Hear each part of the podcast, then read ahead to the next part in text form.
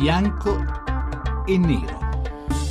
Le 18 e 12 minuti, benvenuti a Bianco e Nero. Anche oggi in qualche modo parliamo di Grecia e continua ad essere la notizia del giorno un po' in tutto il mondo, su tutte le prime pagine dei giornali. Lo è anche qui a Bianco e Nero. Oggi però guardiamo la vicenda Grecia da un punto di vista, diciamo, più politico e più italiano. E cioè cerchiamo di capire in questa puntata qual è e come viene giudicata la posizione del governo italiano in questo frangente, cosa ha fatto, cosa non ha fatto, in cosa può fare in questa nuova fase negoziale che si apre dopo il referendum, come vengono giudicate le posizioni di Renzi prese prima, durante e dopo diciamo, tutta questa fase concitata che ha portato poi alla vittoria del no nel referendum di Atene di domenica scorsa. Cerchiamo anche di capire eh, quali sono in Italia i punti di vista che eh, conducono a pensare quale potrebbe essere la soluzione migliore, quale potrebbe essere la prospettiva più generale per gli equilibri e per la governance europea nei prossimi mesi e nei prossimi anni. Lo facciamo con due ospiti che sono l'onorevole Antonio Tagliani, vicepresidente del Parlamento europeo, lo ricorderete è stato anche commissario europeo. Onorevole Tagliani, buonasera. Buonasera, buonasera a tutti gli ascoltatori. E c'è anche l'onorevole Alfredo Dattore, Partito Democratico, membro della Commissione Affari Costituzionali. Lui è stato diciamo, a, ad Atene a festeggiare con il governo la vittoria del no. Buonasera, onorevole Dattore. Buonasera, buonasera. Allora, prima di cominciare, come sempre, la scheda di Daniela Vecenate. Nulla sarà più come prima. Dopo il referendum greco sono in molti a pensarlo anche in Italia, sperando che da Atene possa partire una nuova fase per l'Europa. Il presidente del Consiglio Matteo Renzi è tornato a chiederlo anche all'indomani della vittoria del no. L'Europa esca finalmente dalla logica del rigore e dalla gabbia dei parametri. Eppure, secondo alcuni avversari politici, il governo è troppo schiacciato sulle posizioni di Angela Merkel, non ha fatto altro che baciare l'anello della cancelliera ed è ora che si svegli.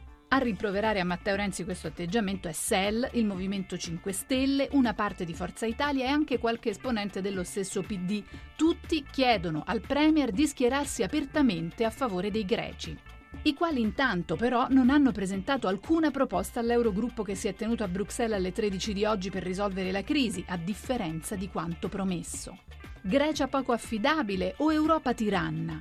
E vista dall'Italia come andrebbe risolta la partita ellenica? Secondo le opposizioni non ci sono dubbi, l'unica strada è quella di una ristrutturazione del debito greco, senza attendere piani ulteriori da Atene o chiedere altri sacrifici.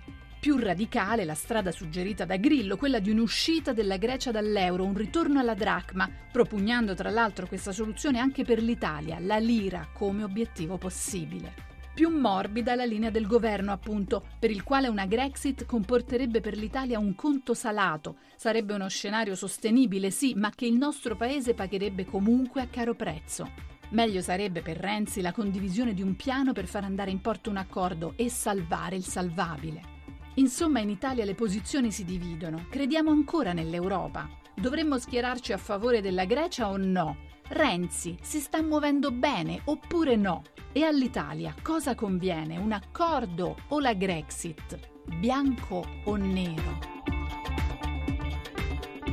Eccoci, sono 18 e 16 minuti, bentornati a Bianco e Nero. Mi dicono adesso che entrambi i nostri ospiti hanno perso il collegamento telefonico, quindi siamo rimasti senza interlocutori. Ve li ripresento, almeno vi ricordo eh, chi sono. Sono Alfredo Dattorre, Partito Democratico, diciamo della minoranza del Partito Democratico, uno di quei eh, esponenti politici che insieme a tanti altri sono andati a Piazza Sintagma domenica notte a festeggiare la vittoria del no, in un gruppo abbastanza eterogeneo perché c'erano sì, alcuni membri del, del, Partito Democratico, c'era poi Civati e Fassina che sapete sono in uscita da quel partito, sono usciti da quel partito, c'erano però anche Salvini e Grillo, insomma c'è i, i rappresentanti di SEL, di Sinistra Ecologia e Libertà, un gruppo eterogeneo che eh, andava lì ad applaudire, a festeggiare eh, un voto giudicato coraggioso e rivoluzionario da parte dei cittadini greci che ehm, avevano detto no alle richieste dei creditori. E dall'altra parte abbiamo, dovremmo avere eh, Antonio Tajani, che è il eh, vicepresidente del Parlamento europeo, eh, oltre ad essere stato a lungo per un'intera legislatura commissario europeo e vicepresidente della Commissione europea, oggi è comunque un membro eh, autorevole anche di eh, Forza Italia, e eh, ha un suo punto di vista importante che in qualche modo non è sempre condiviso dentro il suo partito, perché se lo ricordate, vedete, leggete le sue interviste, suoi, le sue presenze nel, nei telegiornali, dentro Forza Italia ci sono posizioni anche come quelle di Renato Brunetta che sono molto diverse da quelle di Tajani, ma anche di questo parleremo. E, bene, a questo punto ci sono entrambi. Io vorrei cominciare con, ehm, con Antonio Tajani chiedendogli questo. Eh, insomma, il primo gesto politico, il primo atto politico del, diciamo, dell'Europa e, de, del su, dei suoi governanti, dei suoi leader all'indomani della vittoria diciamo, democratica del eh, no eh, ad Atene, con una grande diciamo, partecipazione di popolo, è stata quella di una cena tra Angela Merkel e il presidente francese Hollande. Insomma, non una gran risposta dal punto di vista, diciamo, del, dei popoli europei, un rafforzamento dell'asse franco-tedesco, una cosa molto, come dire, tra di loro. Forse ci si poteva aspettare qualcosa di più e anche le chiedo, ci doveva essere almeno anche l'Italia a quella cena? Ma eh, che ci sia un accordo franco-tedesco, un asse franco-tedesco, eh, questo è molto chiaro. Purtroppo l'Italia sta sempre fuori da questi tavoli. Eh, L'Italia a Bruxelles, ahimè, conta poco. Questo governo eh, non è considerato perché eh, è un divago nelle sue scelte. Una volta Renzi attacca la Germania, poi va a pranzo con la Merkel, poi non si capisce che posizione abbia.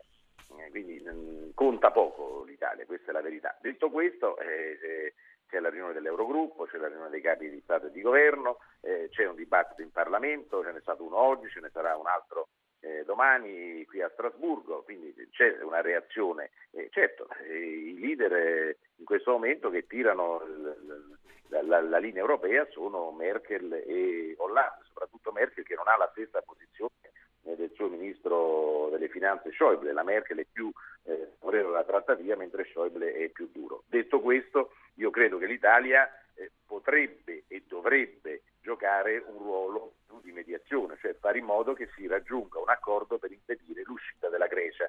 Questo non significa che eh, Tsipras può fare tutto quello che vuole, perché già di guai ne ha combinati parecchi in Grecia e in Europa. Dovrebbe presentare un progetto con delle proposte chiare, si può anche ridurre una parte del debito, noi italiani dobb- dobbiamo avere eh, una quarantina di miliardi, allora dobbiamo tagliarne 5, tagliamo 5 miliardi pur di avere eh, almeno gli altri 35. Insomma, eh, serve un passo in avanti concreto da parte di Tsipras. Stiamo attendendo. Le richieste greche sono di un taglio del 30%, quindi sarebbero semmai una dozzina di miliardi in meno. Beh, mi, sem- mi, sembra un po' troppo la pretesa di Tsipras, perché Tsipras ha condotto. Eh...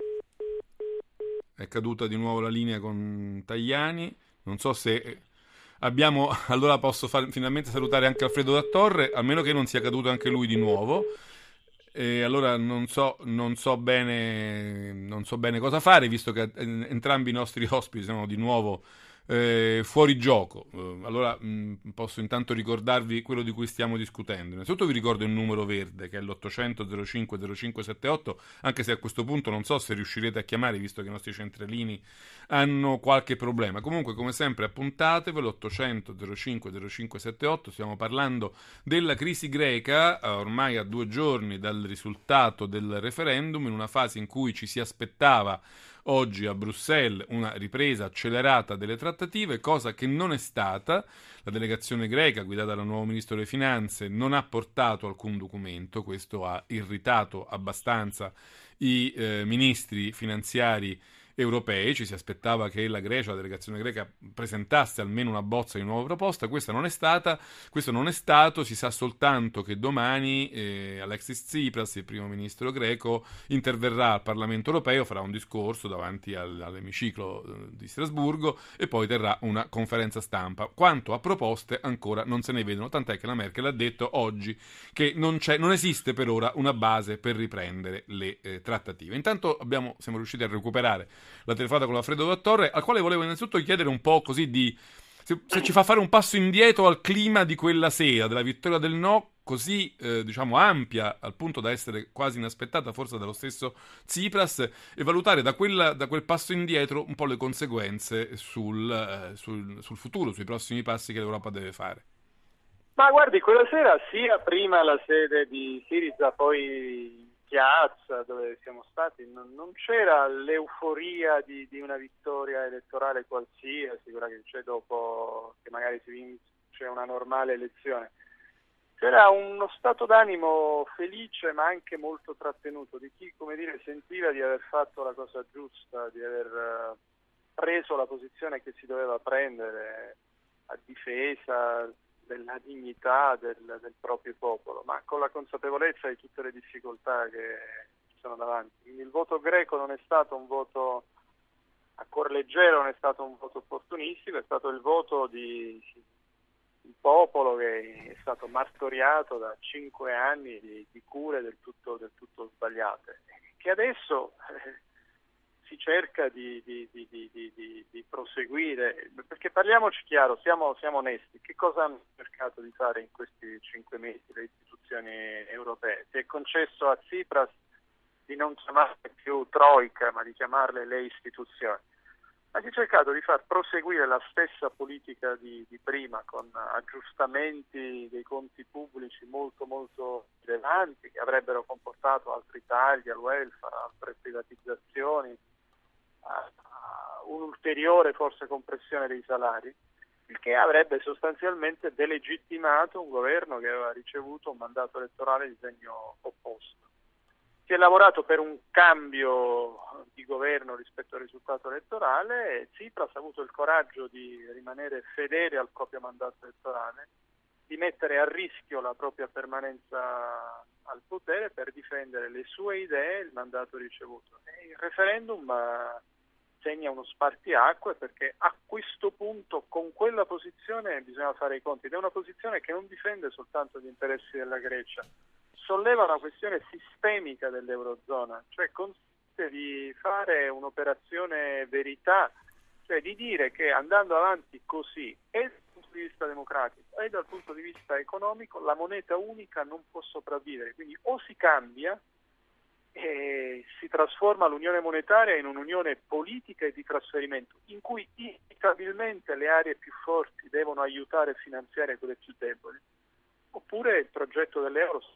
La fermo un momento perché nel frattempo è tornato Antonio Tagliani a cui volevo sottoporre diciamo, la critica più diffusa, più centrale che viene fatta alle autorità eh, europee, alle istituzioni europee, cioè quella di aver chiesto continuamente alla Grecia, eh, di aver imposto continuamente alla Grecia una cura che si era dimostrata nei mesi e negli anni inefficace. C'è chi ha detto è come quei chirurghi medievali che dissanguavano il paziente nella speranza di curarlo, più lo dissanguavano più stava male e la ricetta era dissanguarlo ancora di più. Questo è, è veramente una colpa delle istituzioni europee o no?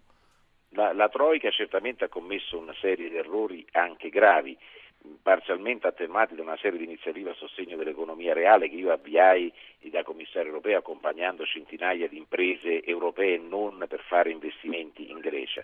Detto questo però il lavoro del governo Samaras aveva riportato eh, la situazione economica greca in una situazione di netto miglioramento, cioè c'era una crescita, stavamo dicendo prima, dello 0,6%. È arrivato Tsipras che ha bloccato le privatizzazioni, che ha bloccato tutte le concessioni dei porti e degli aeroporti, ha impedito azioni a favore della reindustrializzazione, ha fatto una dissennata politica statalista eh, aumentando i dipendenti pubblici, riassumendo 3.000 dipendenti della televisione eh, pubblica greca eh, con una serie di azioni che hanno portato al disastro economico e stiamo vedendo i risultati oggi. Presidente, la devo fermare perché la sigla ci annuncia l'arrivo del GR regionale, noi ci fermiamo qualche minuto appunto per le notizie del GR, ma torniamo poi qui a bianco e nero a parlare di Europa e di Grecia con Alfredo Gattorre e Antonio Tagliani, 800 05 0578 il numero verde per le vostre opinioni come sempre alla fine della nostra discussione. Ora il GR regionale e poi vi aspetto di nuovo qui a bianco e nero con i nostri ospiti a parlare delle possibili conseguenze, delle possibili soluzioni alla